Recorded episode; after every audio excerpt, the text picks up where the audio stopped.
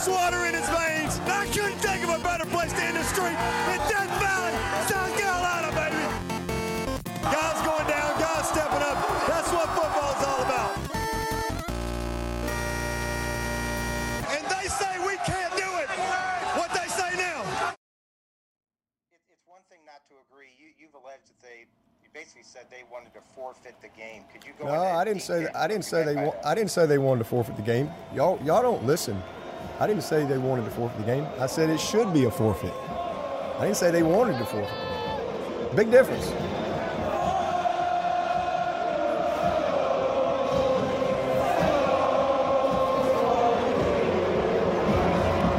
Welcome back to the Clemson Podcast. The college football media world apparently cares about student safety on campus, unless that campus is LSU. Clemson is 7 and 1, and life is good.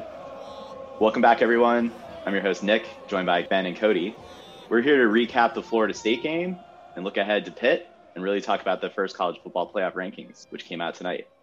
Guys, what a game down there in Tallahassee. Yeah, you know what? We came out um, just like we thought after the the Notre Dame game, that that tough loss that we, you know, scared Florida State so much they didn't didn't even show up. They didn't even show up. And and and, and honestly, We made all their honesty, asses quit. in all honesty, this this recap will probably be more interesting, and, and probably we're more interested in what we're going to talk about than than had we played the game itself. So That's a good point. I am more excited just to talk to you guys about nothing in particular than actually recap a Florida State game where we would have blown them out anyways. I think you're right, although, I mean, We'll put it in a nutshell. Trevor looked great in his first game back. The offensive line really started to get a push. Well- ETN went for 250 yards. The defense fully healthy. Tyler Davis was a monster in the middle, really shut them down. Okay. I mean, you guys say that, and I, I, I know where you're coming from, Cody, and I want to agree with you. That said, like Justin Fields had a terrible week. I think it would have been an opportunity for Trevor to really show out on the national stage, and probably ETN to bounce back a little bit. I mean, you know, there, there's there's real reasons why it, it sucked to not have Clemson play a game on Saturday, and um, I think for all the fans, we still got a bad taste in our mouth from Notre Dame that has now lingered like a, you know, like a fart. So it's it's uh, it, it- yeah, it sucked. Bottom line. well, And, well um, to, to put all that aside, though, you know, it, it, we did we did need like a warm up game. Let's call it. It's been three weeks, but we also have a ton of injuries. So if we're just looking at it, we're just trying to be pragmatic. It actually might have been okay that we didn't play this weekend because we we really need to get some guys to get help. Yeah, well, and I asked you guys this question, um, you know, just via text message leading up to the game, is even though even if Tyler Davis is healthy, you even play him in this game? Give him another week to rest. So, yeah, yeah. I mean, had we played, would you have played them in this game, thinking that, you know, we're gonna Florida State has like four freshman offensive linemen, they're in shambles on offense and defense, Yeah, you don't need to play Tyler Davis to win this game. right? Yeah. I think getting getting him one game ahead of Notre Dame, you know, if we can just wave the magic wand and have him be healthy, you'd like to see him play that Virginia Tech game probably, then have a bye week, and then go into Notre Dame with a little bit of the rust knocked off. But I think like we don't know what his health status is. Um, I just, I don't know. We we use the the phrasing, let's put the guy in bubble wrap in a hyperbaric chamber for the next month, you know, until until Notre Dame. Well, I think with him more than anything is is you're, you're worried about his conditioning, right? Um, him in Yeah. particular, that position at that that weight. Um, so that's where an extra game certainly could help. But a guy like Trevor Lawrence, like, do you really are you really worried about him missing a few weeks, taking a few weeks off, and coming out rusty? I'm not. Yeah, I think some of does- my comment If he right. does, have you seen the guy in the second string? Yeah, we're fine at QB. Um, I just think from like a Heisman perspective, would have been cool have Trevor Lawrence get that that get that game, get those reps. Because now he's missed two games. This would be a third game.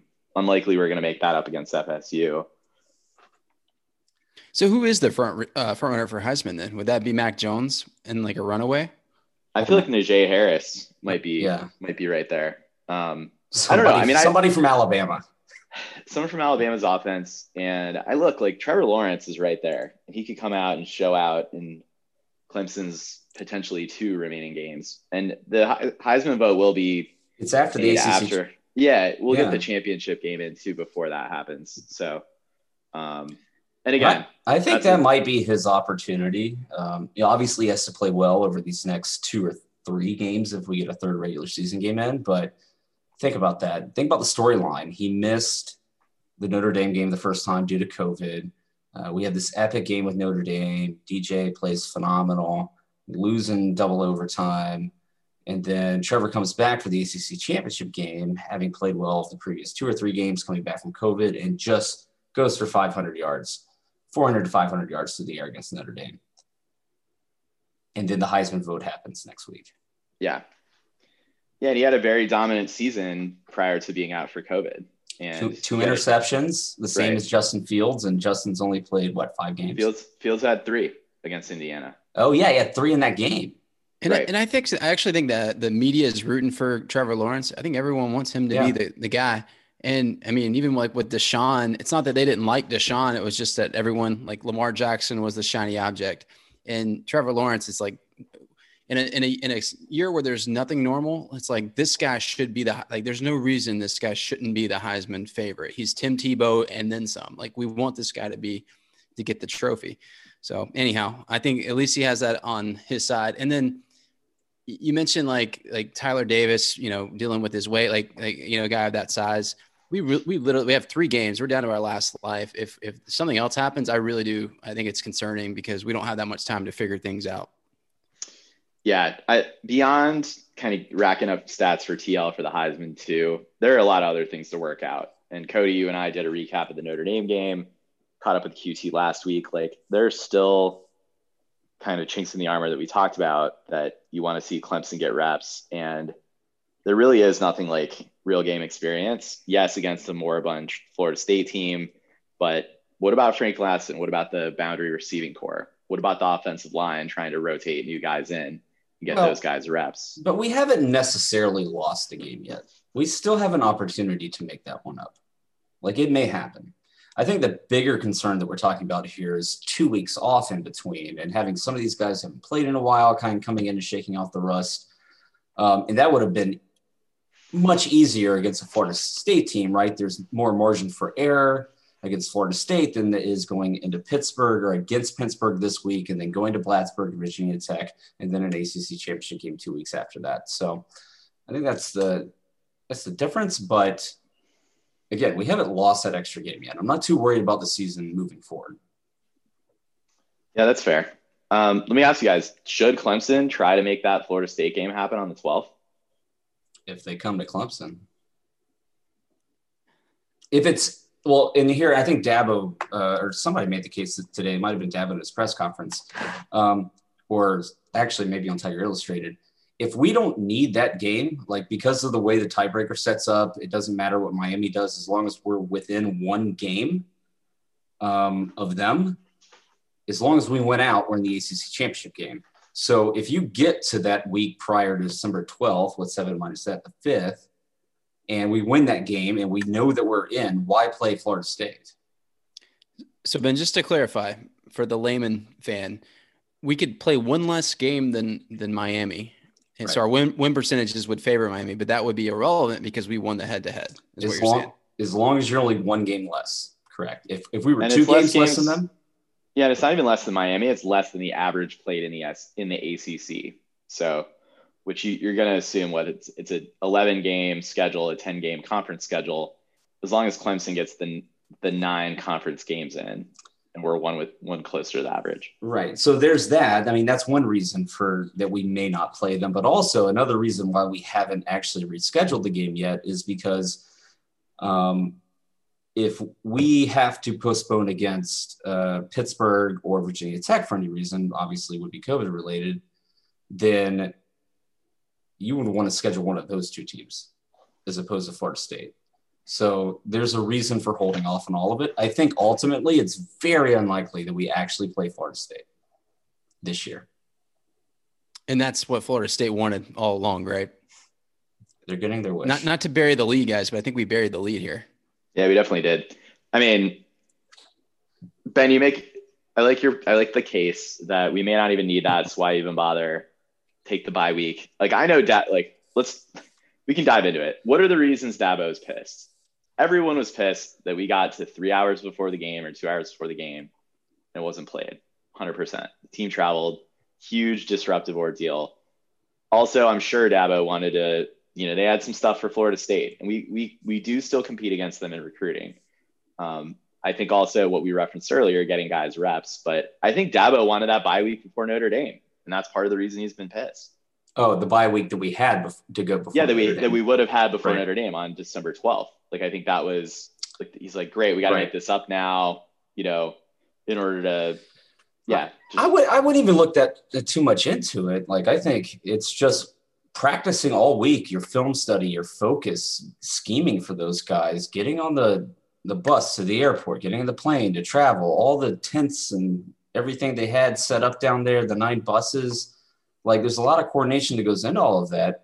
And to get there and day of the game, morning of the game, then be told after you followed every single protocol that has been laid out and agreed upon that similar situations have happened within the league earlier this year. No games got canceled. This is the first time for that.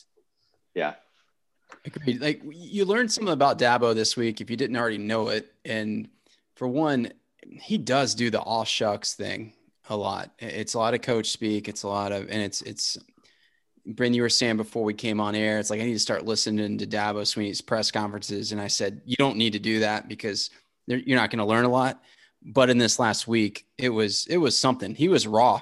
And like, like you said, there's nothing to glean from why Dabo's mad aside from what he's saying. I, I think he's just being very raw and to the point. And it reminds you, and David Hood's written a lot about this kind of off thread in like the underground world, the Facebook and uh in TigerNet po- like comment boards. But he's like, you know, Dabo's a smart guy. He he's very he knows what he's doing. And like if you didn't know it, if you forgot it, he's not an all shucks, you know, dumb southerner. He's he's a smart, you know, guy, very smart. Well, if you saw the press conference today, um, one of the reporters asked the question. He's like, he, well, he first started by saying, so Dabby, you mentioned that Florida State wanted to, uh, they did this because they wanted to forfeit the game. He's like, no, no, no, I didn't say that. He's like, I said they should forfeit the game because of that. yeah. I didn't say they wanted to. And that's where it gets spun up in the media, right? The initial reports Well, that come out saying that we yeah. put a guy on a plane knowing that he was COVID positive or had symptoms. Like it's all BS. Well, let me ask you, Cody, going back to your comment about, well, Ben, uh, let me address that last point. Like less than 10% of today's press conference was Florida State related. He was only, he didn't come right out guns blazing and say, I've been, He did I've been, not. Yeah. I've been the coach here 12 years. I've been here 18 years. They've cycled through three coaches in four years. No, he came Did out that- saying we're focused on Pitt.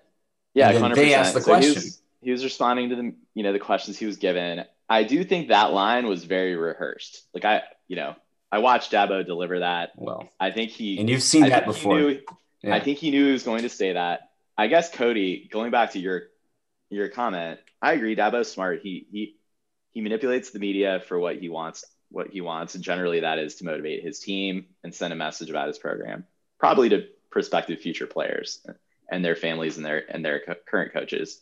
Um, what what about this week?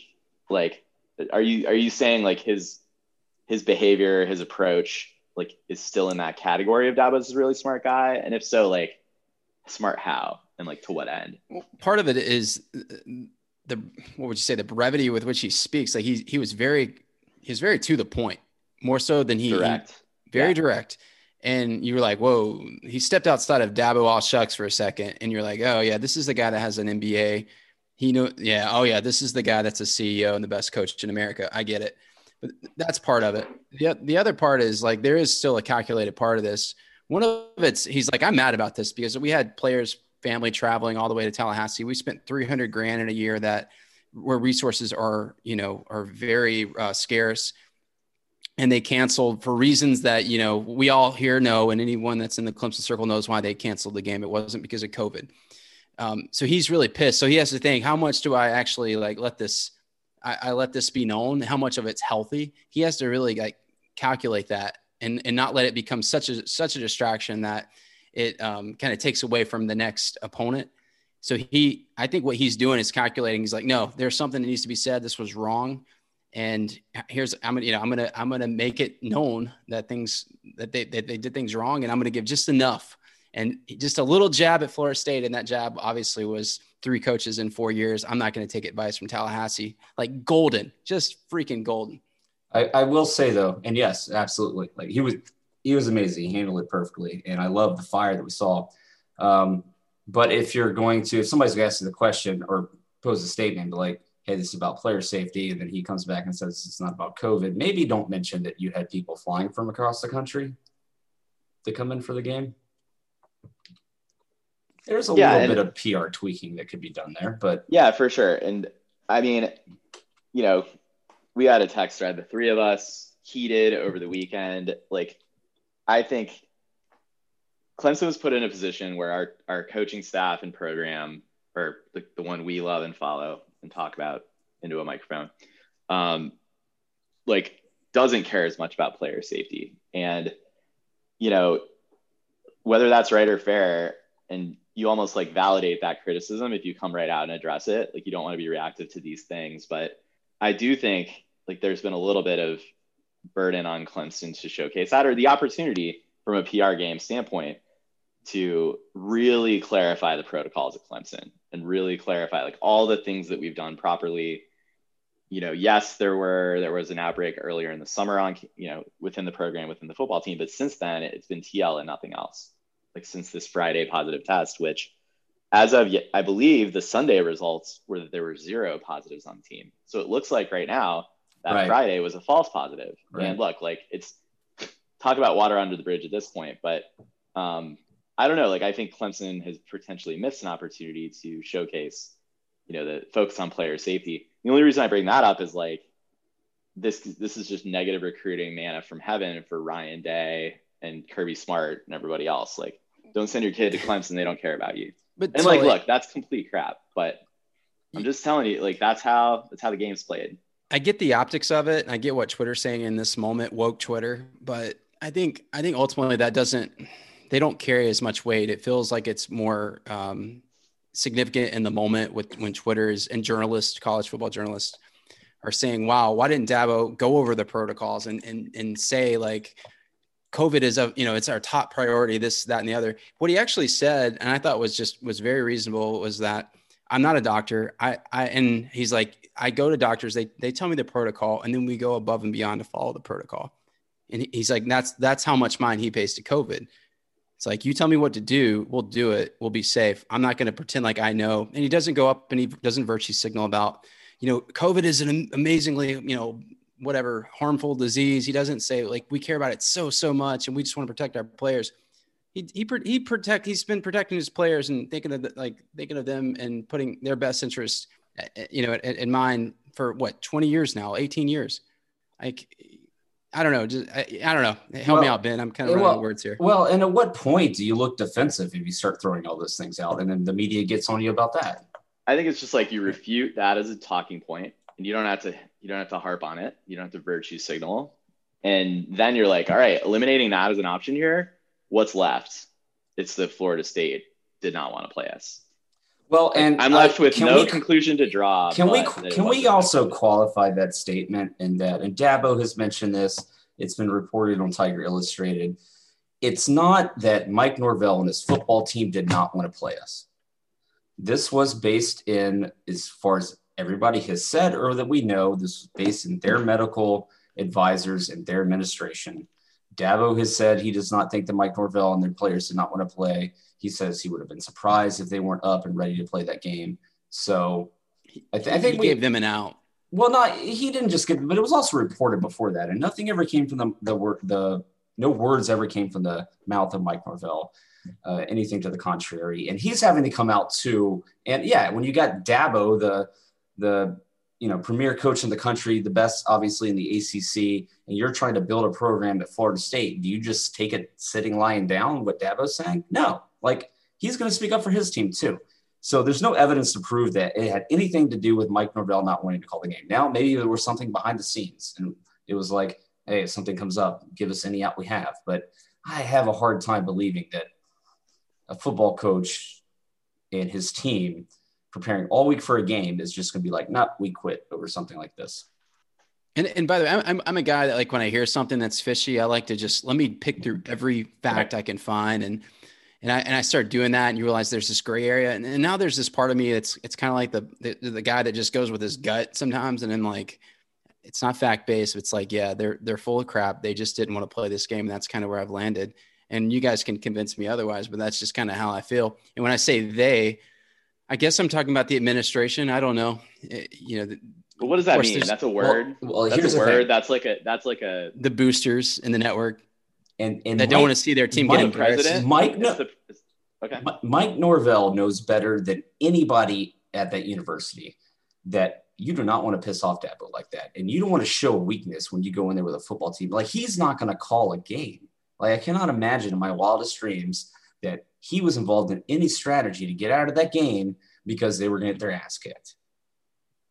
Yeah, well, one thing's for sure, like Florida State administratively is a mess and has been a mess. And I want to call out an article everyone should go read. I know we're sick of Florida State right now, but when everyone cools off, go read David Hale's article on the last really reference since the Jimbo years up till present, how dysfunctional Florida State's university administration, athletic department, and coaching staff back to the Jimbo years. And I I I have kind of like a newfound, I don't want to call it respect or admiration, but understanding of how Jimbo's exit went down and happened after having read that. And yeah, it's they're not in lockstep the way that, you know, Clements, D-Rad, and Dabo are at Clemson. And made me thankful reading through that for how how aligned and how kind of in lockstep um, Clemson's, you know, hierarchy is.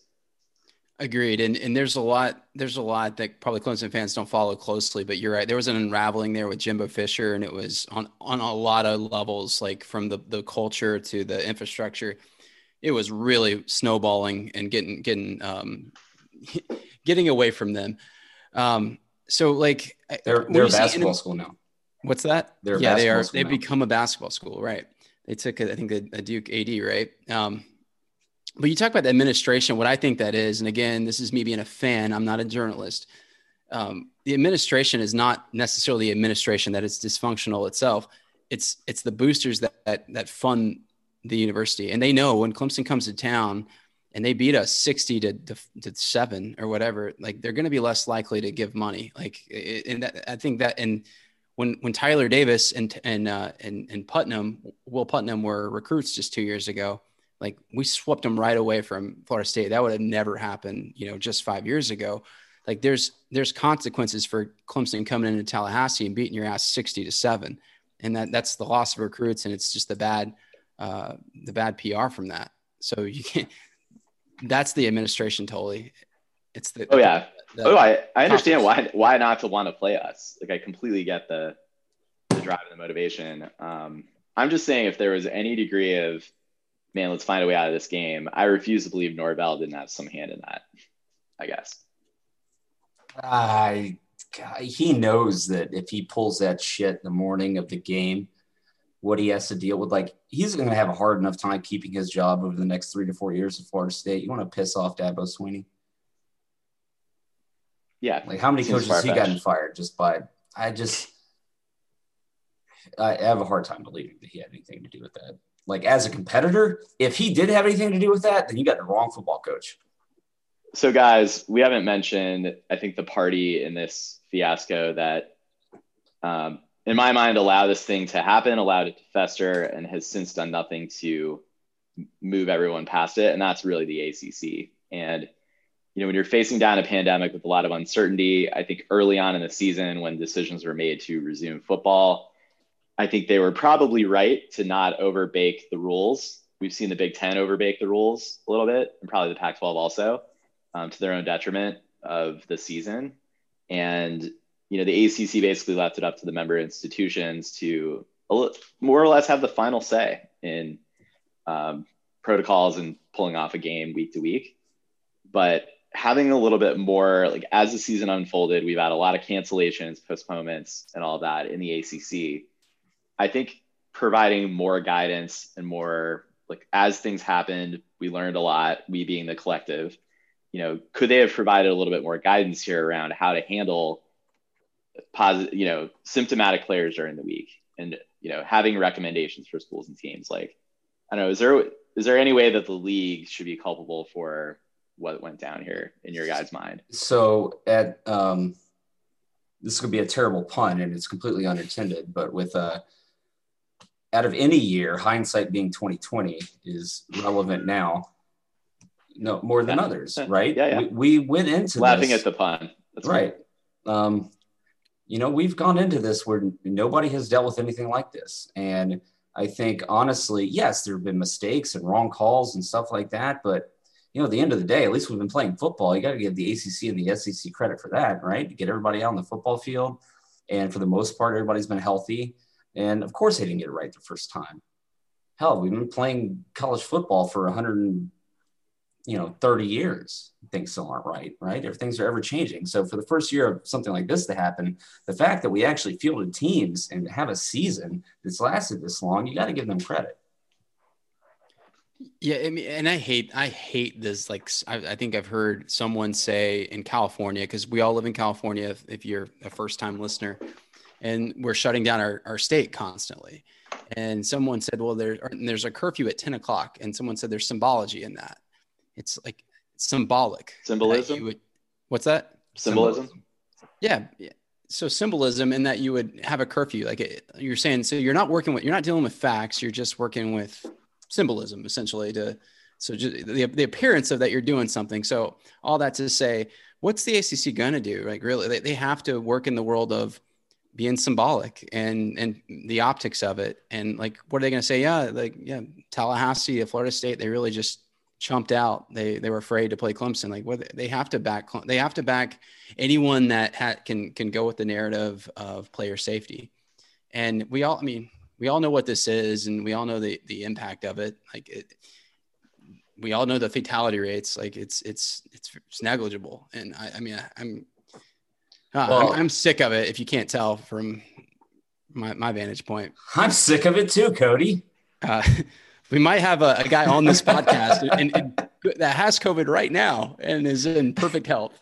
I guess what I'm saying though is like, if you guys feel like they, their hand is being forced toward the side of player safety, why then not provide updated well, recommendations to teams to say, here's how you should, here's how the league will and should approach symptomatic players during a, a football week and set out the guidelines. Well, they why is have, that not being? I think well, they had those. They have those. Totally. Yeah, I they do, but not up to not up to the not up to like the extent of which what happened to Clemson, where well, what okay, it, like what it comes down to the final the final thing is what it comes down to is that if any one school's medical personnel decides that they should not play, if anybody's going to be compromised, then that final word goes on them, no questions asked, and that's what happened.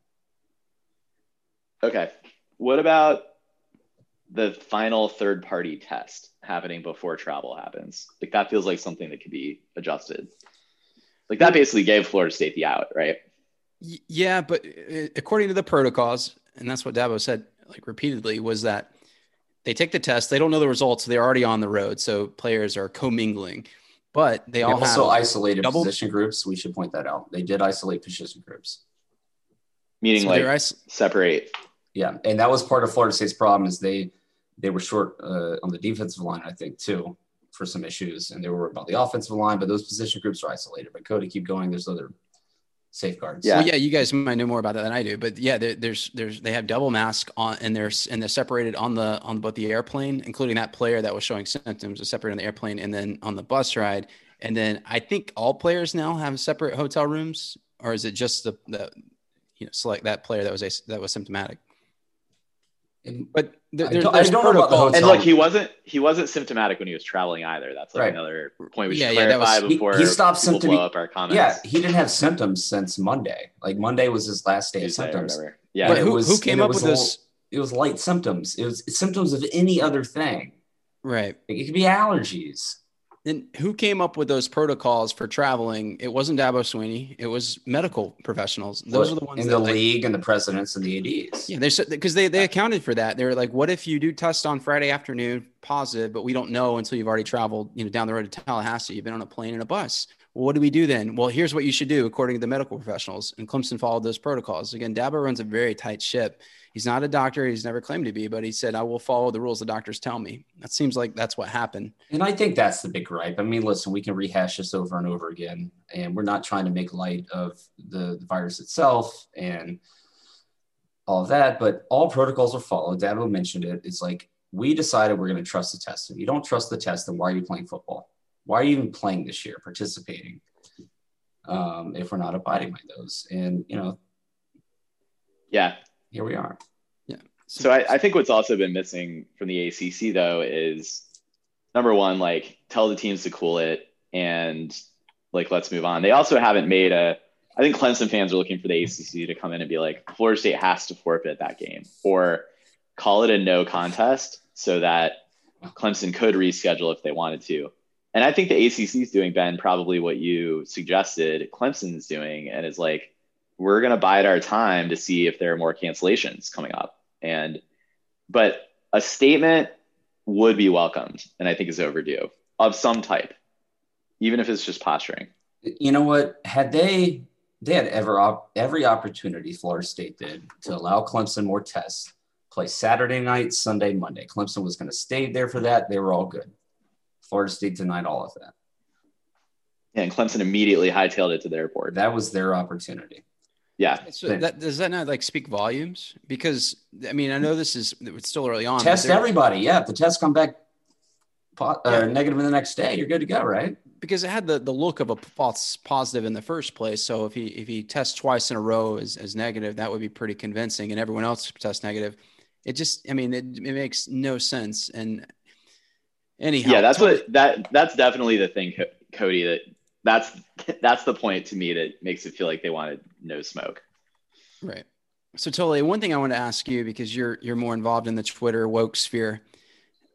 Like there there is a I'm sure there's a good argument to be made that like against Dabo or may, maybe there's not a good argument. I don't know, but can you outline that because a lot of people that don't stay on Twitter, like there's a lot of Clemson hate right now. Maybe a lot of reasons for that, but I mean, can you give the most charitable kind of position of that? I'll try. I mean, you know, not I am certainly not speaking. I'm gonna have to like generalize in a few different ways here. Um, maybe maybe I'll go with what are the top three things people that are Dabo haters hate about Dabo? Can we start with that? Maybe that'll help Cody. So I think number one, like they don't believe that anyone can be that genuinely like upbeat, religious, and genuinely religious, not just religious putting on fr- a front to have an image for recruits, but like genuinely that religious. I think that's a big part of it. Um, and just like they think he's phony. So I'll just call that like one aspect of hater aid of Dabo. I think number two, and this maybe you know this this maybe goes into into your belief of this specific topic or issue. Some of his past comments about um, Colin Kaepernick's protest. You know, I think a lot of people back in 2016 might remember um, Dabo's comments there. If you're going to protest during the national anthem, those people should find a different country. Uh, that kind of stuff is just kind of snowballed, and also player sort of empowerment, pay the players or let the players have name, and image, and likeness rights, players to have agency, that sort of thing. Dabo's comments in the past have always kind of swayed toward not empowering players in people's minds. So like there's a little bit of an aggregation of that. And then obviously well, I'm not mentioning they're not progressive takes and he's a traditionalist as a person, right? And that totally fair. The wrong way. Well, right. And and look, like someone that Clemson fans at, at some points have hated, but I think understands Dabo the most of anybody. And I love when he speaks about Dabo because he gets him. David Hale from ESPN has talked a little bit about, and this was sort of over in the early days of COVID. I'm sorry, in the early days of the definitely not COVID, in the Black Lives Matter um, sort of uh, protests that were happening over the summer um, around June, I want to say. Like, just explain Dabo's upbringing and background and how, you know, maybe where sort of some of Dabo's comments are coming from. And I'm not going to paraphrase here. I'm going to do a terrible job at it, and it would undermine like how good of a of comments David David Hale had. Um, but anyway, Cody, like I don't know, like yeah, it's not progressive takes. And a lot of the Twitterati of college football pretty much are liberals or progressives. So they'll look at that and they're like, Dabo is kind of like this easy punching bag against their viewpoints and ethos. And um, to be honest, like there's also there are a lot of genuinely bad people that are prominent football coaches or that you know are are genuinely. I think you you know yeah Hugh Freeze. Critique, yeah, if you're going to critique someone, like genuinely point to certain people and direct it there, not necessarily at Dabo. And you know, I think that's what a lot of Clemson fans take See, issue with. Are we doing the same thing they are at calling out Hugh Freeze? It's also opportunities for redemption. I just want to point that out. Well, I think Hugh Freeze is is the poster child of fake religiosity. Yeah, he yeah, exactly. Like he Jerry was Falwell. For, well, sure, but uh, yeah, Hugh Freeze like you really preached preached that approach, and then like is has burner phones with setting up hookers for recruits, right? Pretty sure that's what got him fired from yeah. Ole Miss. Sounds like a violation. Yeah. Anyway, Cody, yes, like there so are I, coaches out there. Yeah. It sounds like you're saying like he's already coming up with just like this cumulative baggage that yes, there's baggage that, that, that's built. And like, yeah, you've got like Trevor Noah, you guys remember soybean wind. And like just there's cumulative baggage that anytime there's like the slightest thing, like the Dabo haters come out of the woodwork. And I gotta be honest, a lot of them are Georgia fans. Like like Georgia fans are and it's you know, they'll, they'll claim all these other things. The, the no, hipster, the no, woke hipsters not. of college football, yeah. Georgia. I'm not gonna, I'm not gonna name names here, but um, you know, it's like Georgia. People who have alliance or allegiance to like prominent football programs, like, oh, there they go about Dabo again, kind of thing, and but like neutral. Yeah, that's what the national media is in any facet of life, right? They're not connected. Like they just skim off the yeah, top and get the big storylines. Like, and so let's like we know now we have to also um, think about it from the the other viewpoint, and that we're also very biased. But I think Tully, to your point, I think a lot of what the journalism is, and the, the, when you just look at and have instant reactions, it's confirmation bias of what you want to believe. Yeah, yeah. Well, it, you spin the story. You spin the right. story to make it fit that narrative.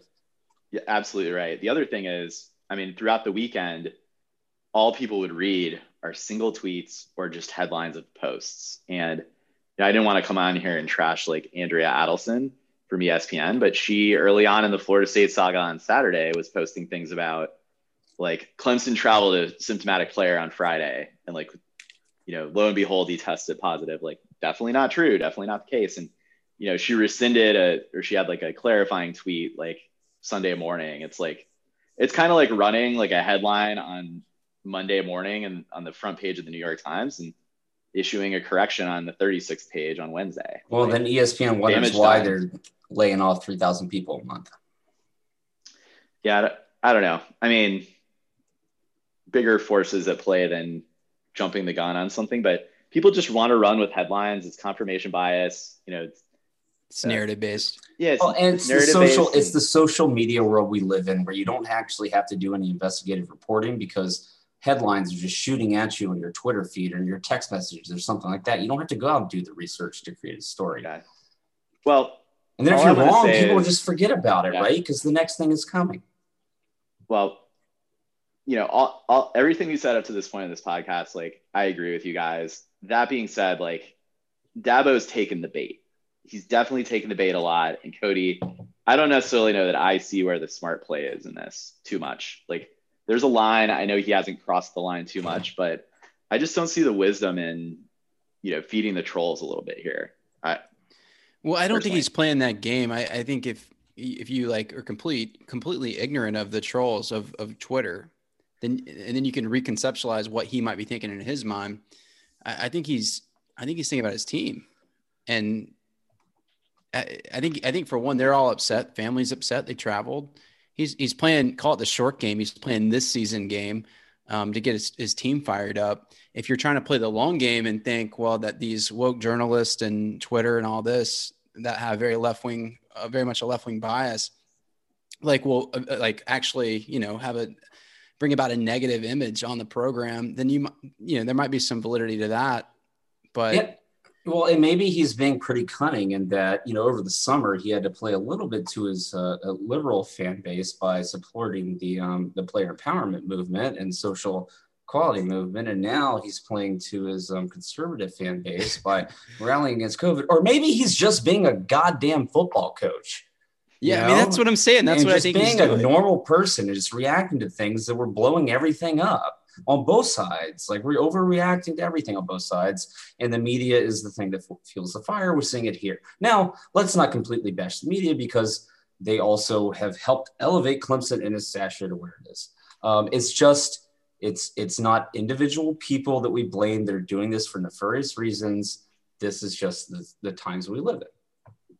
Yeah, and I just think you know, Cody, it's not just about like the woke Twitterati CFB media, but like and look, I don't care about this, but I think the bloom is off the rose on Clemson being the darling of college football for the neutral fan. And that comes when you have years of success. Like I just remember like early on it was a little bit of a novelty having Alabama and how soon was everyone just sick of Nick Saban and sick of Alabama. Right. Like that was bound to happen to us. And I'm not here saying like Dabo needs to pander and make everybody like Clemson. Like I'm absolutely not saying that. I'm just like why I don't know, just I don't know what what there is to gain by continuing to like poke Florida State like three four days in a row. I don't know. maybe so. Like, like, has he not? Has, he's defended his team. He did that on Saturday. He but did that on Sunday. He's night. always the guy looking for an edge. He's always looking to create a narrative I, yeah. that gives gives his team an edge. And, and if he has to rile up the wokesters, he doesn't care. Hey, one thing, one thing that's uh, that, that came to mind. Every, I think everyone saw the Michael Jordan documentary. I think more people watched that than the the NBA Finals. I couldn't help thinking about Dabo and, and Clemson's rise when I was watching how, how, he started out, He couldn't win the big one, eventually did, and like his story, like just the guy coming up, people to help him. What's that? Michael Jordan did. Couldn't do it on his own. Had to get you know Scotty well, Pippen, who's like that's not where I was going with that. Yeah, but he did have some. He did he did bring along the right people along the way. But the, the main thing was like everyone loves the underdog, that the come up story, and then once you get there, they they start to tear you down. And the thing about Michael Jordan was he was very Im- imperfect. He had a gambling issue. He he partied probably too much. Like he had, he had he had some some skeletons. Well, but, imperfect or just a human. Yeah, you're right. You're right. He's just a human, and, and he wasn't, you know, not even the best of guys. He's just a competitive guy. That that great basketball player. Yeah, uh, totally agree with you, Ben. Top two. He's definitely top two. Okay.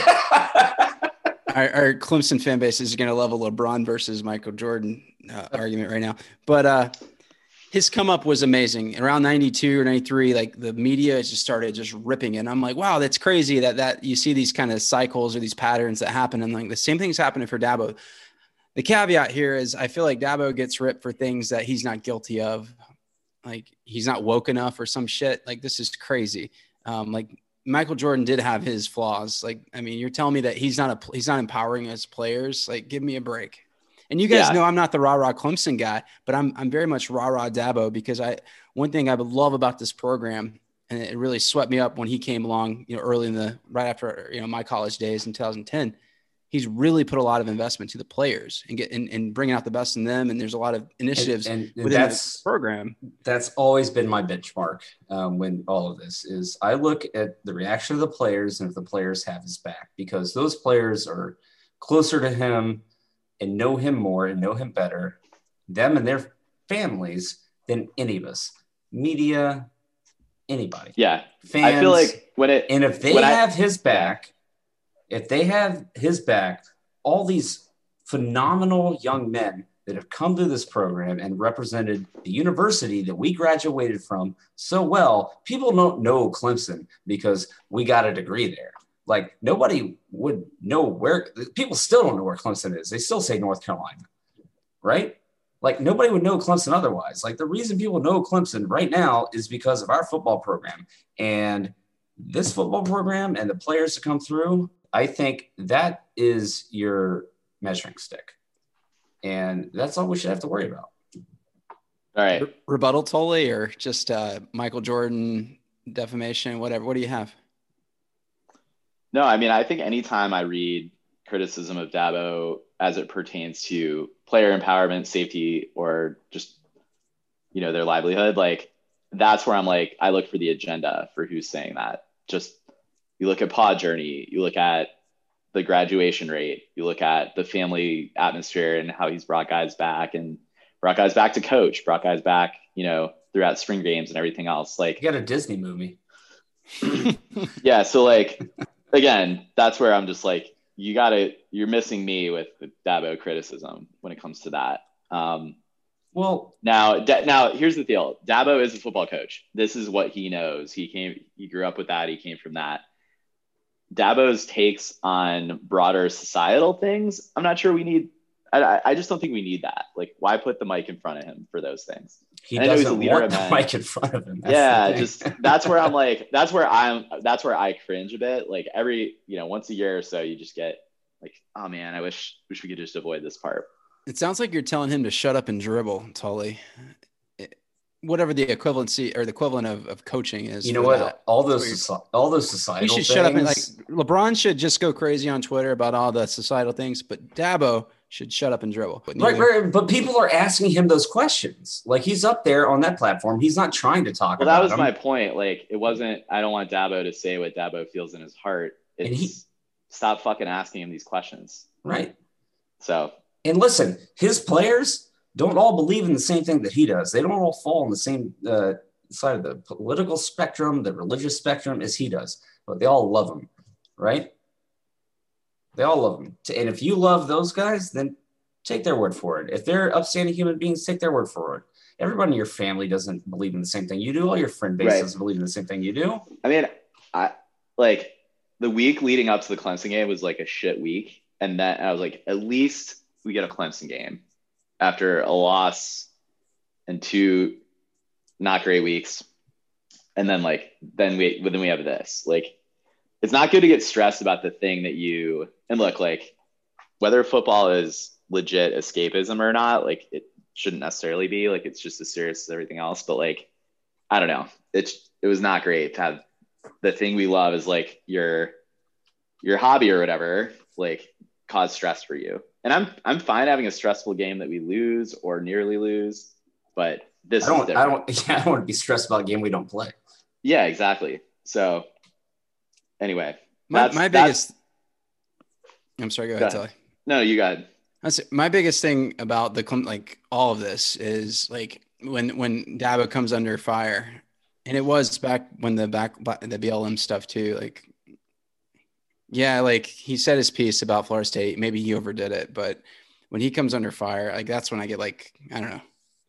We have to stand up for the program and stand up for Dabo, even though I don't agree with a lot of what he says too. What, what did he overdo though? Did anything he say was false, not factual? no it's i think it's just no you're right You can't And- open your mouth because the media will take three out of the seven words you say and spin it into something else. And that's what they did. yeah and that's and that's why i'm like he doesn't have to do it four days in a row He's sticking up for his players. And that's what I get back to. His players appreciate it. Screw everybody else. You think it'll hurt him in recruiting? Ryan Day's coaching decisions hurt his recruiting. Okay? Dabo will be Yeah. fine. Yeah, I know. It's all good. Let's move. Let's move past it. All right, we're moving off of Florida State. We should all count it as a win because we knew it would have been a blowout. But let's move on to something a little bit more upbeat, and that is the first college football playoff rankings that came out tonight. Clemson made it into the top four um, for really, I think now like the sixth season. Uh, we we landed on the first ranking of the season in the top four, which is great. I don't think that's a surprise. I think what is a surprise probably for some, if you look at kind of where the polls have been. Uh, so it was Alabama one, Notre Dame two, Clemson three, Ohio State four, A and M five, and Florida six. And are you guys surprised at all to see the committee put Clemson above Ohio State? I wasn't personally. Not after their showing against Indiana, even though I think that's we're taking Indiana for granted a little bit because they came out of nowhere. They beat some teams, got down to Ohio State, they came back and made it a game. So I think Ohio State does have to be knocked back because of that, because they clearly don't look as good as they did last year. But I think we also need to give Indiana more credit than they're getting. Yeah, I think you're right about that. They're very well coached. I think they've got a good. They're they're hitting the right time with seniority on their team. So yeah, Indiana's Indiana's legit. Um, Big Ten's pretty barren other than that at this point. But um, I mean, Yeah, we, I- we we struggled against Syracuse, so at least Mhm. Ohio State beat a um, top undefeated- 10. top ten Yeah. undefeated team by a touchdown. And I almost feel like the the, the committee knows maybe they, they look at they're looking at our season in a more objective way than probably most Clemson fans because like remove the last week and like we've we've been a pretty good team. We've had you know it hasn't been perfect, but we've been pretty good and we've dealt with a lot of injuries. And I think Well- the, the committee's taking that into effect, maybe more so than the average Clemson fan. Well, and it helps. You got to remember in past years when we lost to Syracuse, whatever, three years ago, what we dropped to like five or six, maybe, and we are like, oh, we're fine, we'll work it back up. When we lost to Pittsburgh, um, everybody else lost the next day, and we were still like top four the next day. This time we lost to an undefeated team, a really good undefeated team. Yeah, With well, like 11 injuries. It's like if Alabama lost to Georgia at two, right? How far did they fall? Yeah, I think we, that we were getting respect. Notre Dame was getting respect, and they should be. Like, yes, Notre Dame is not a championship worthy football team, but they're a hell of a lot better than the football team that we beat 31 to nothing and that Alabama rolled over in the national championship game six years ago, seven years ago.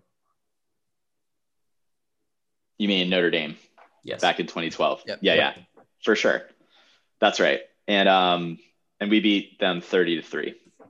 31-0 is Ohio State. I mean, I, I would now I, you had me thinking about calibrating the playoff teams and where would Notre Dame fit within like the teams we played from yesteryear. That's maybe an exercise that we'll do in the ACC championship preview, Ben. I like that thought. Um, but yeah, no, I, I want to get into kind of the where the committee landed, the various teams, and you know, for everyone looking ahead, I think we're very optimistic Clemson's going to get a chance to make it into the ACC championship game. If we were not clear earlier, barring Clemson missing two games, we only need to play one fewer games in Miami, and we'll make it in, provided we don't lose again. So, uh, yeah, Clemson, Notre Dame. So number two, number three will play. I think the scenario that let's just break it down. Like, I think one of two scenarios is going to happen. Either two SEC schools make it in, or two ACC schools make it in. I don't think you're going to have anyone from the Pac-12 rise up based on these rankings and based on what we've seen from USC and Oregon or Washington. And then I also don't see. I, I think the Big 12 is eliminated, and barring BYU and Cincy literally playing each other, which may happen, they may find a way to schedule that, which would be amazing. Really want to see that happen. Um, barring that happening, I just don't see a group of five team being able to move up enough. So get ready for either Notre Dame and Clemson to make it. I think that happens if Clemson beats ND close and they play a tight game. I don't think Notre Dame will far, fall too far down. If Clemson loses, we're out. And Tully, can I ask you because you follow some of these under the radar uh, non Power Five teams a little bit more than us? Are you surprised at how far BYU is? How far down? And like, what statement are they making by putting them starting there? It's it's it's a statement, right? Unfortunately, I think it's a. I mean, it's they got robbed, and I think it's a commentary on their scheduling. But I'm like, what in the world do you want them to do? But I think it's there's a method to the madness here. BYU is not a G5 school. They're an independent. And it's like join a conference. And it was a lot of the same stuff we said about Notre Dame. Like if Notre Dame had lost a game back in 2018, they wouldn't have had a conference title game to be able to, you know, go up against a highly highly rated or at least competitive team for like a final data point. Notre Dame wouldn't have had that data point before joining the ACC. And BYU is like that. So is this a little bit like Cincinnati, you're in a conference. You're going to get the chance to, you know, play a good team to, to win your conference. We're going to give you the benefit of the doubt. And you've got, there's, there has to be a political angle to this too. Like I'm sure that, that, you know, and again, like the American conference, their voice is not going to have that much sway with the committee as much as an ACC, you know, type of team or anybody else. But mean, the G5 is screwed and BYU is even more screwed, I guess is my takeaway, Cody. They're also all 30. Oh, the players. I Doesn't mean, they're, well. yeah, Okay. it's their schedule though, right? Like if they if they well, played since Utah, so Cincy well, so BYU did have Army scheduled earlier, got postponed. Still have not remade uh, made that one up yet. They would have been ranked at the time. And then so the only difference is Cincy has played Army when they were 22, and they beat SMU when they were 16. Neither of those teams are ranked right now. Um, so yes, Cincinnati has played two ranked teams when they were ranked at the time. Nonsense. And. They play a Yeah, little bit harder SMU schedule. SMU losing to Tulsa screwed Cincy because if SMU had No, Clemson Very- losing to Notre Dame screwed Cincy because had we beat Yeah. Notre Dame, beat them again, they're out. That was the the the avenue for the for the group of G5s, five to yeah. drive down and get into the um, playoff. But now that we lost, if we get back in, now Notre Dame could beat us, and that leaves an open door. If Texas A&M loses a game, Florida loses a game, Cincy can get in. But are we going to lose one? Are we going to lose Notre Dame a second time? Probably not. So the irony is, as much as I was really pulling for and rooting for and thinking that this was the year the group of five team got in, it was Clemson that screwed them. Yeah, I think what we've learned is the way you set up the you know the chessboard or whatever is it, it the first rankings that come out establish whatever baseline, and it's it's always been like that. Even with like college basketball, college football before. it- however, it stacks up in the beginning. You kind of work you're you're working your way through that the whole season. So I think they have so much of an uphill climb and like I think that's very intentional from the from the, the point of uh, the the guys that are in the committee, and then they, they've got three SEC teams ahead of them. yeah, it's it's very. I mean, the the ESPN headline me ask reads you no, no respect. would Cincy beat any of the teams ahead of them? Oh, I think they could beat Florida for sure. I don't. You know, I don't know. I I. I that, that's such a tough question. Here, here's the thing I think about is Oklahoma over the last five years. They've been the case study for the. They've been the the the U, UFC or U- I'm sorry the UCF because they played in a legitimate conference for year after year and they've destroyed their conference. That's better than any of the of these other non-power five teams. They come to the playoff almost every year and they get destroyed. And we're like, why the heck would we want to let U, UCF in when Oklahoma can't even make it anything close to a game against Alabama? I'm sick of seeing Oklahoma. Bring on a G5. Like that. I mean, well, and that's what I'm saying for this year, right? Like we don't need to see. Okay, maybe if it's a Alabama, Georgia in years past where both teams are really good, they go head to head during the regular season, have a great conference championship game. But right now, we're left with Florida and Texas A&M. You know, Ohio State's going to get in; they win out for sure. And Yeah. Clemson and Notre Dame. that's the winner that be an game if is though, in. Ben. Yeah, I wouldn't pencil. I mean, look, Ohio If State. Ohio State wins out, they're in. They win the Big Ten championship. absolutely. They will play enough games. I guess let me ask you, like, you know, seventy percent chance they win all their games, sixty percent. Like, where are you on that? And again, they played nobody else in the regular season. Well, but there's, they're going there to might be a sixty percent chance that they play all of their games. It's not about winning Yeah. them. Like, do they actually get to play them? Yeah, and the Well, committee they've- said like they've we're only going to got- take the best teams. Well, they've only got matter how many you Illinois. Michigan State, and Michigan left. So we're gonna Yeah, they're take not the going to best lose teams. those. They're going to So- take the best teams. It doesn't matter how many games they play, but you know, and look, Northwestern's probably going to win the Big Ten West because they beat Wisconsin. So Wisconsin would have been a team that it's like, all right, they've got a promising stud, redshirt freshman quarterback. You know, we always overhype their defense and their running game, but I don't know. Indiana might have laid, out- laid out a little bit of a blueprint. I just don't know if there's a team on their schedule that can exploit them. So yeah, it's probably gonna be Ohio State. But it's kind of anyway, the the two outcomes honestly are like, let's assume Clemson wins the ACC title game. Do we win in a blowout or not? And I think that that's going to predicate whether uh, Notre Dame gets in or A or A and M. And then if Florida beats Alabama, you do you leave Alabama out?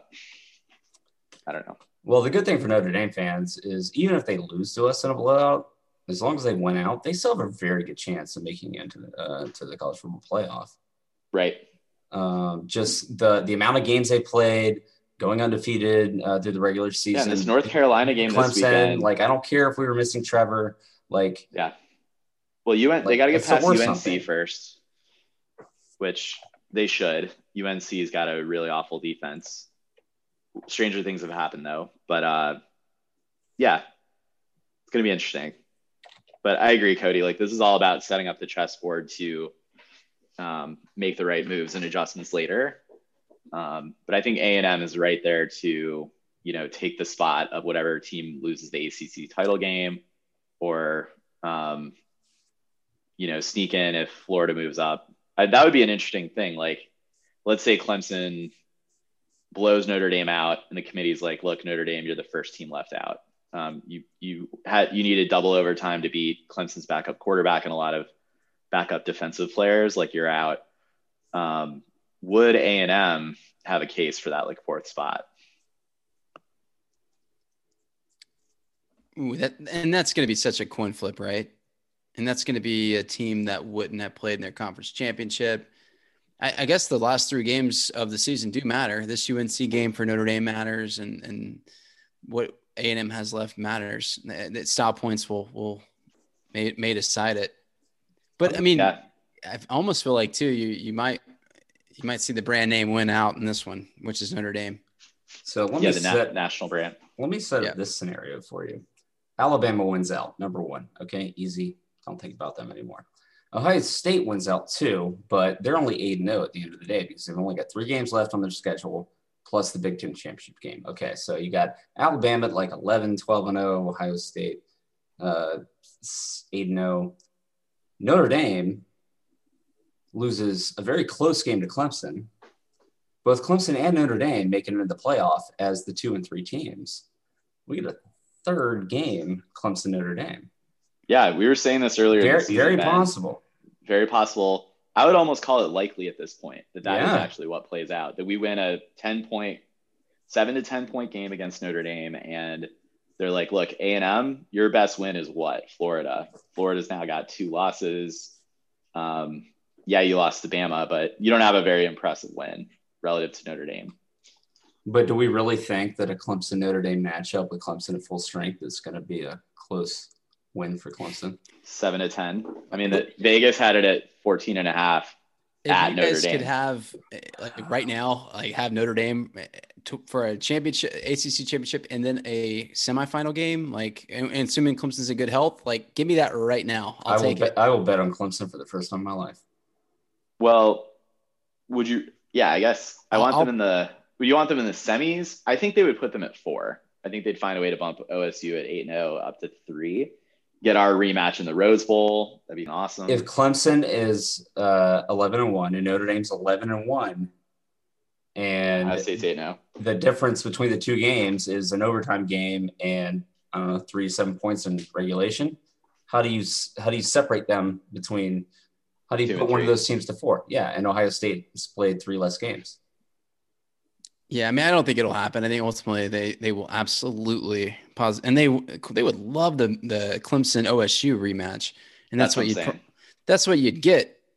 But if I, as a Clemson fan, could have that, I'll take it right now. Sign me up.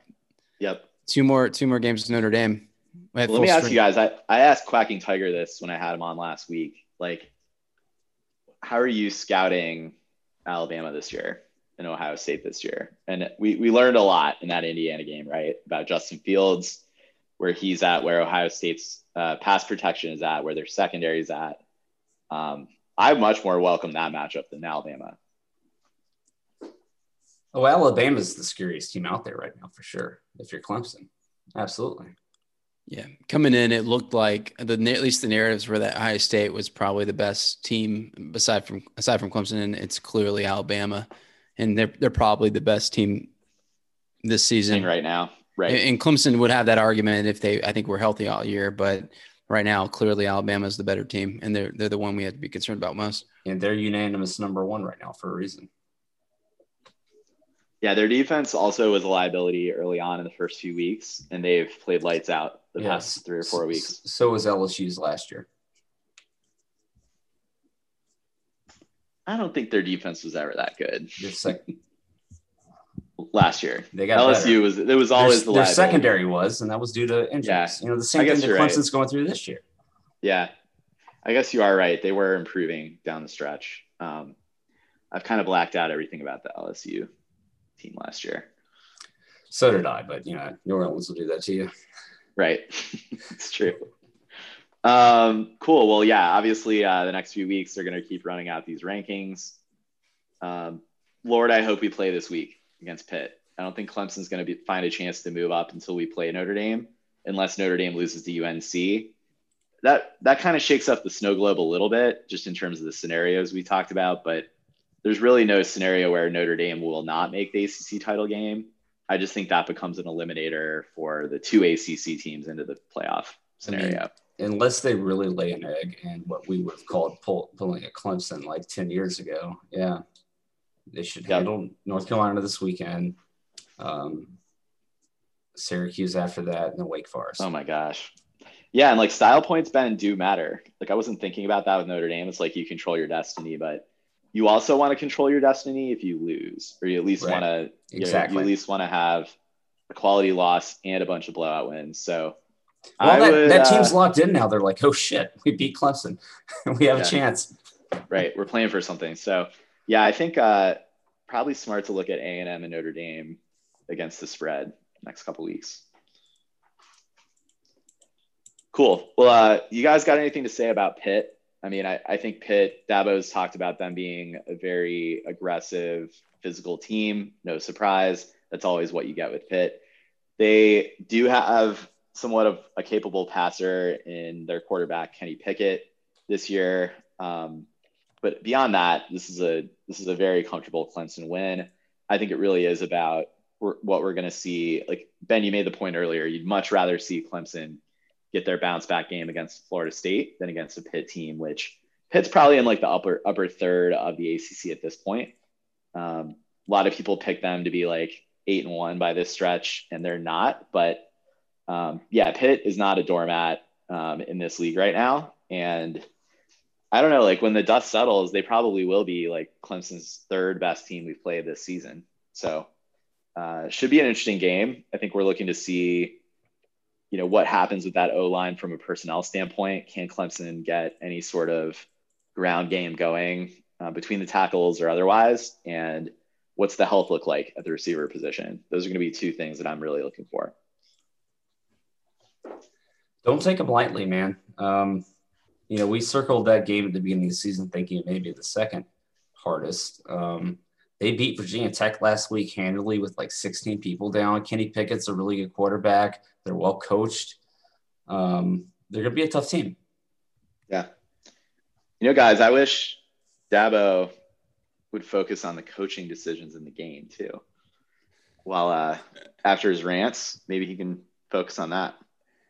Yeah, I mean, there it, to give him some flack for some of the in-game coaching decisions, like he definitely deserves that. Like just some blunders that shouldn't happen, and a couple of them that he's. They've happened all year too.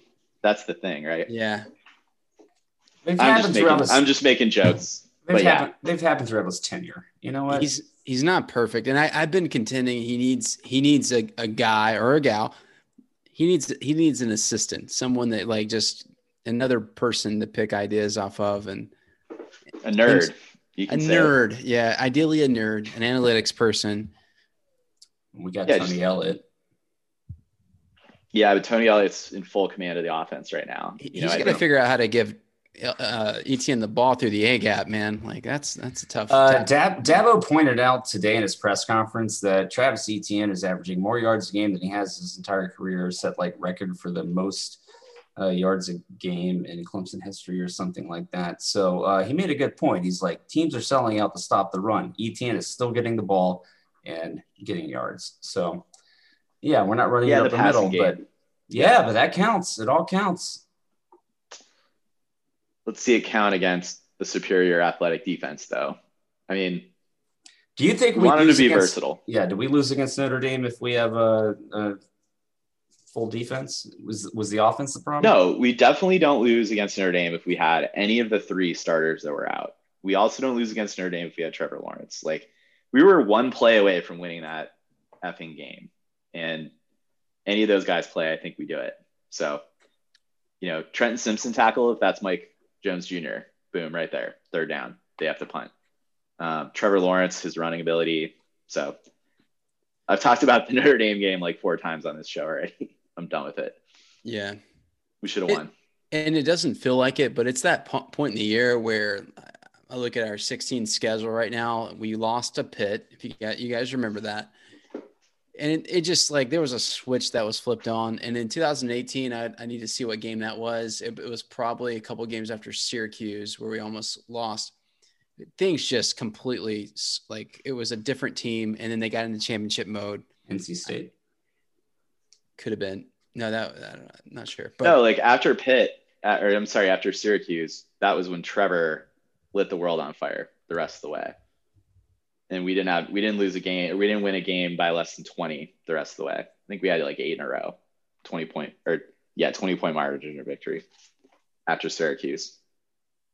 Um, so cody you're just talking about like flip a switch get the fire lit and that may have been what we needed with notre dame and or the florida state game right right and yeah i look back at the 2018 season it was actually the syracuse game was super early that year it was on the 29th of september third game yeah and then from there, it was just it was a lot of bad ACC opponents, but it was clear like by the time we played Louisville, that was the one that stuck to me, and it was seventy seven to sixteen. I'm like, this team. I know that was a bad Louisville team, but this that was a great team, and uh, I don't know. We got to see that. We don't have much time left, but we have to see like the flawless performance.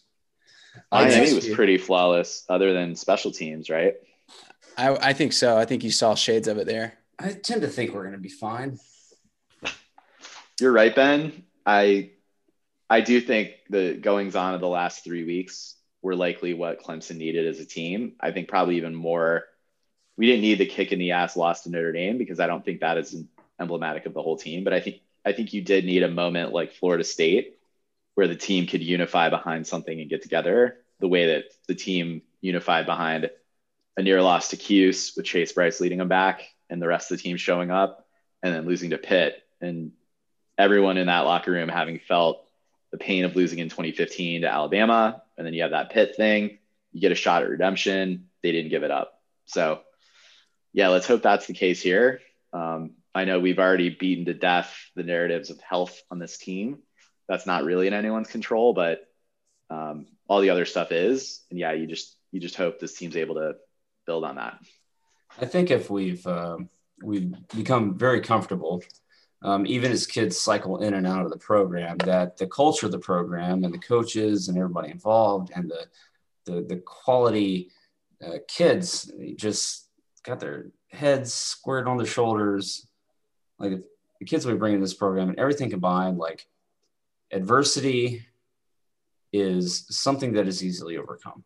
It's not taking lightly, but they're not intimidated by it. And they often, um, when they get knocked back, you know, they take a bigger step forward. And I think we've seen that. We know that. We're comfortable with that. And I would expect to see more of the same this year. Listen, we have great leaders on this football team. And we have a bunch of young kids, true freshmen that have came in and played a lot of significant minutes this year and have grown because of that. You know, you see flashes here and there. We get setbacks with injuries. Okay, don't use those excuses. We don't often. Um, but it just builds more depth, it builds more character, and I think we're going to come at it for the better because that's the way the culture of this program is set up, right? It's set up for kids to achieve in that manner and to be able to face um, these curveballs that life throws you. Um, and time and time again, they've proven that they overcome. At the end of the day, the best team's to, you know, the best team's to win, and the, and we're to see that this year. But what we know is to happen is we're to get the best effort. Um, and we're to be proud of it at the end of the day.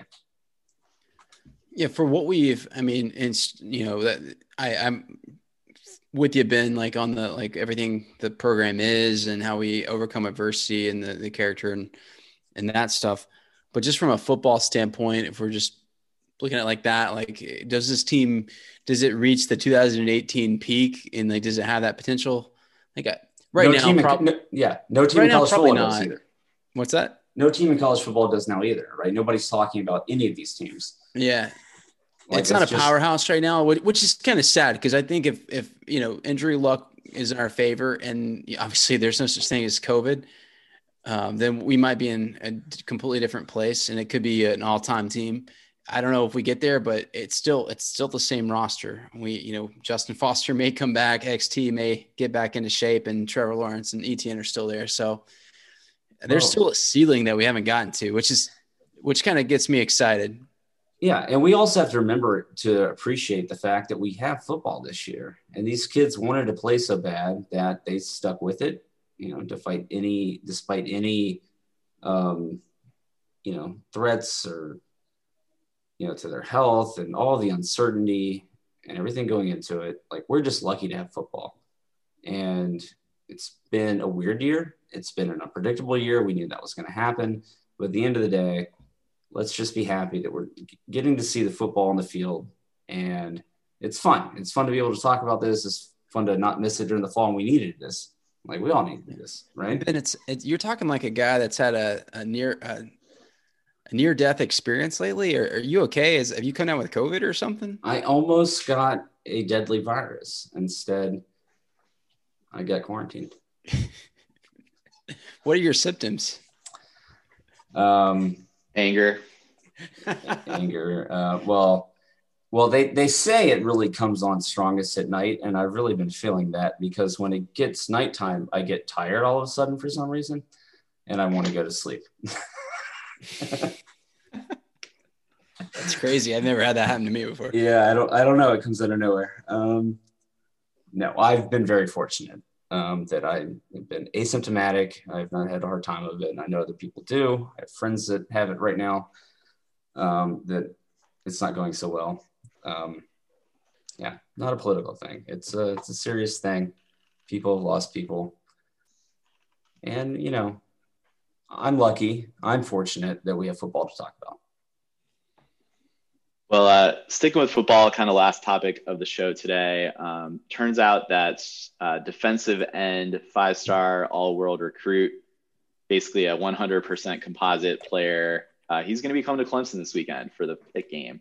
I think everyone remembers Korey Foreman decommitted um, in the spring, pre COVID stuff. Because, um, you know, just everyone also understands Clemson's got kind of a no visit policy with recruits if you want to take visits, go ahead and don't even commit, but you can also decommit and or you should also decommit to go do your thing. But I think people were really out on Korey Foreman considering Clemson.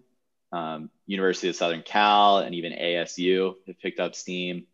LSU was in the mix for a while. I don't know why you would go to LSU at this point, um, although they haven't really seemed to have any of the uh, self-imposed uh, not sanctions, but you know, self-imposed punishment or you know, the latest allegations really catch up to Ed Orgeron yet. Uh, but anyway, you know, LSU's in the mix. But yeah, Clemson guys like Korey Foreman, what a shot in the arm that would be. They would make room in this class to fit him in. Um, and I talked with QT a little bit about recruiting. Like, there really isn't that, you know, top 10 national player on the recruiting class this year. We had a phenomenal year this past season, but um, this one would be huge. I'm not counting our chickens yet on this one, but what do you guys think? So this is the kid that got the the sleeve tattoo of the tiger and then decommitted. That explains LSU. Well, um, Korey Foreman, just like tigers, man. Did he really get a tiger tattoo? Wasn't it him? It's big Tiger King. I'm fan? not sure. I'm not sure. Well, It was him. It was him. substantiate that. I'm not saying Korey. Come on down. Love to have you. I would say he. I, I did hear your episode. It was a good episode with QT uh, last week, and we do have some uh, two good defensive ends uh, that are coming up, but we don't have a Myles Murphy. I mean, you don't get those very often. But what I, I just mean that you don't get a freshman ready player that's going to make an impact, and we definitely could use it. I don't know what's going to happen with Justin Foster and XT after this year. Um, it's not 100% that they'll come back. So yeah, to have They'll probably come back, but you think so? I think they will. Um, both of them do sort of like the Mike Williams thing. Um, well, that'll be, we talked about that with Justin Ross, but just in general to improve their draft stock. Um, Yeah. I don't know where that would be for both of those guys without a dominant year preceding the draft.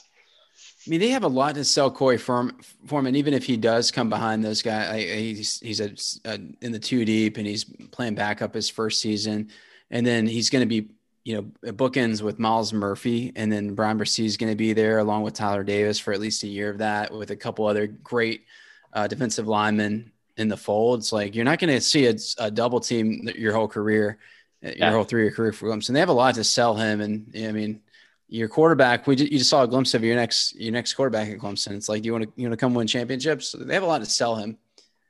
Well, and it, to, his, to his credit, I mean, he decommitted, but I think he's always still wanted to. Um, I mean, Clemson's always been high on his radar, strong interest. I think there's probably some people in his ear maybe not wanting him um, to come across the country and come here. But you know what? You got to give credit. I mean, think about Trevor, right? 16 years old, commits to Clemson. Like, think about these high school kids with, like, look at him, who he is. He's going to be the number one NFL draft pick. And to think about all the pressure that these kids have on them. And yeah, we may not be fans of their decisions. We may think they make bad decisions. We may be like, oh, that's immature, blah, blah, blah. What about the drama? They're children. Um, so, yeah, absolutely. Welcome him with open arms. Korey Foreman. I mean, he's one of the best players in the country. He's going to be a game changer for Clemson. And he's he's still always wanted to come here. And the coaches have kept in touch.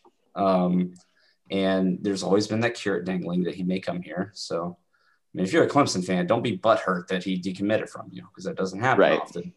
Right. I'll tell you this though, guys, devil's advocate.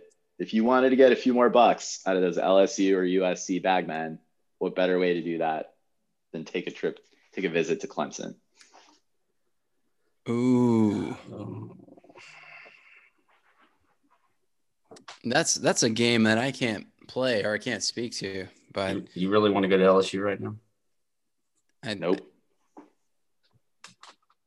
Yeah, I mean, I, I you know that's a dark underbelly of college football. I also think that we sort we need to stop like thinking the worst of everybody. I think there's some various motives and ulterior motives and yeah, we know there's that shady thing. This kid wants to play football. Yeah, and And we're gonna love him when he gets here. Well, let's say that I let me give you like a hey, it's it's about the money, it's about nothing else. Clelin Ferrell went number fourth in the draft. I should pull up his monies from that. He was not a he was not a top five player. I mean, he was a good player. He was probably a first rounder, definitely a top two rounder. He was not a fourth round pick, but that's just the advantage of coming to Clemson and playing with a loaded defensive line. Like you, you'll you'll get a little bump, little Clemson bump bump there. Maybe the Raiders will take you if they have a top pick. They'll definitely take you. if they have a top ten pick, they're going to take you. Or they'll pick you up off the scrap heap. Exactly. Either way. Hey. Team up All with right. Well, uh, hey, got Clelin Vic on either side of the line, baby. it's huge. Two of the best to ever do it. Trayvon Mullen just Um, had an interception this weekend in the red zone. Well, you guys he looks good. He does. Yeah. Ho- hopefully, a future Pro Bowler. We'll see. Um, you guys got anything else to talk about? Ben, you plugged the Disney movie earlier, Safety, coming out on Disney Plus. I was actually I was at that game. It's like one of the few games I've actually been to back in Clemson. Charlotte was it UNC Back in 2009 or No, no, I was at the game where they filmed the the movie. Come on now. UNC Charlotte last year, 2019. That's when we play them. I think they just go by Charlotte now. I might be wrong. Was that the UNC Charlotte. game you went to UNC Charlotte, Ben? No, it wasn't that game. I was I'm pretty sure I was at the game. I, you know, I don't know how I feel, but I, I had a friend, I have, I have a good friend. He, he was, uh, he went to Florida, and uh, he's like, "How do you feel about this new, uh, you know, movie?" I'm like, like I don't know. You know, I, I don't like seeing uh, reenactments of like 28 year olds playing college football players, and they're wearing like Clemson jerseys, and that doesn't even look real. But uh, My pro- it's my problem with it, Cody, is number one, I'm worried it's going to be cheesy. But number two, right. like Was definitely it's a we hate Tommy Bowden, and like they're going to try to position him as something he wasn't, and that's what I don't like. I, we don't really hate Tommy Bowden, but I think every Clemson fan's got like a little bit of an eye roll reaction when we see Tommy Bowden, and um, it's gonna be interesting to see kind of how he's portrayed. But no, he did. His, I mean, I, the story of the movie is really inspiring, and I think it's gonna be it's gonna be good. Well, you remember Really, it soured there for a while. moments. Like the relationship sour when Ray Ray left Clemson, there was a souring um, between him and um, uh, Dabo, right? Um, and so to see it come back full circle and for the story to be told, and uh, Fahmarr uh, was a big part. I was in school then. Um, remember that fondly. So I don't know. It's cool. It's great publicity for Clemson. Um, Oh, again, yeah. I was there when they filmed it. They did it halftime. They like lined everybody up on the on the hill. They had the fake team come in, and all of us stayed in the stands and cheered. Uh, it's cool. What other schools get that? You know, this is like the second coming of Rudy. Yeah, it's huge. It's invaluable recruiting juice. I just think Hunter Renfrow deserves his own Disney film for what he's accomplished. That's right. I'm down for that. What would we call it though? Oh, God, Third in Renfrow, That's right? no. There's something. Thrill of the hunt. The thrill of the hunt. it's better than third and Renfrow. All right. Well, we better wrap there. I don't think we got much much left. Uh, thanks everyone for tuning in. Interesting episode to say the least. Um, we hope to be back recapping an actual football game here soon. Knock on wood. It'll be a week from now, post Pitt. Uh, but thank you everyone for tuning in. You know the the bye weeks are almost over. Let's get get some football going again. Uh, we'll be back after Pitt. We'll be back after Virginia Tech. We'll have a bye week. We might not have a bye week. We might play a football game. Um, I don't know, guys. Like maybe let's take it back to that for just one last thing. You know, do you think Clemson should just pony up and go to Tallahassee and play that game, or do you think don't play it if we don't need to? If we don't need to, don't do it. It's another three hundred thousand dollars, especially if you foot the bill. What if the ACC pays the bill? Mm, if we don't need the game, no, don't do it. Where are you at, Cody? Yeah, i- i- if you well, let's say you do need the game because that's the only thing that matters. If you don't need it, Dabo's not going to play it.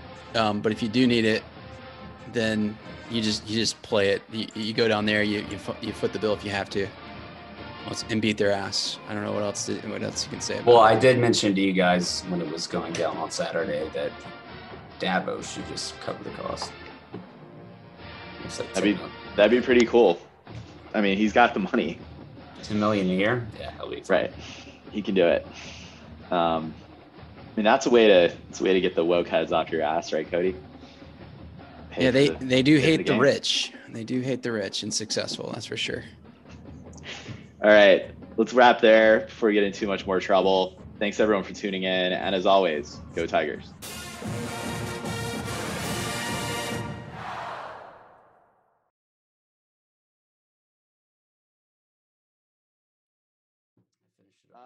Of the actors from Safety followed us on Twitter, and like I bet we could get him on the on the show. That'd be kind of cool. Although he he's the guy that played Jad Dean, so I don't fucking care about that. It's, it's probably Chad Can Dean. we get Ray Mc- Can we get Ray McElrathbey, please, or like maybe Dude. the actor that played Tommy Bowden? But Dude, I'll tell you, the guy that Yeah. played Jad Dean is Jad Dean. yeah, Or the, if you could get Jad Dean, that would be better than the guy that played Jad Dean. oh, I, I would. I'll take it. I won't say no to anybody.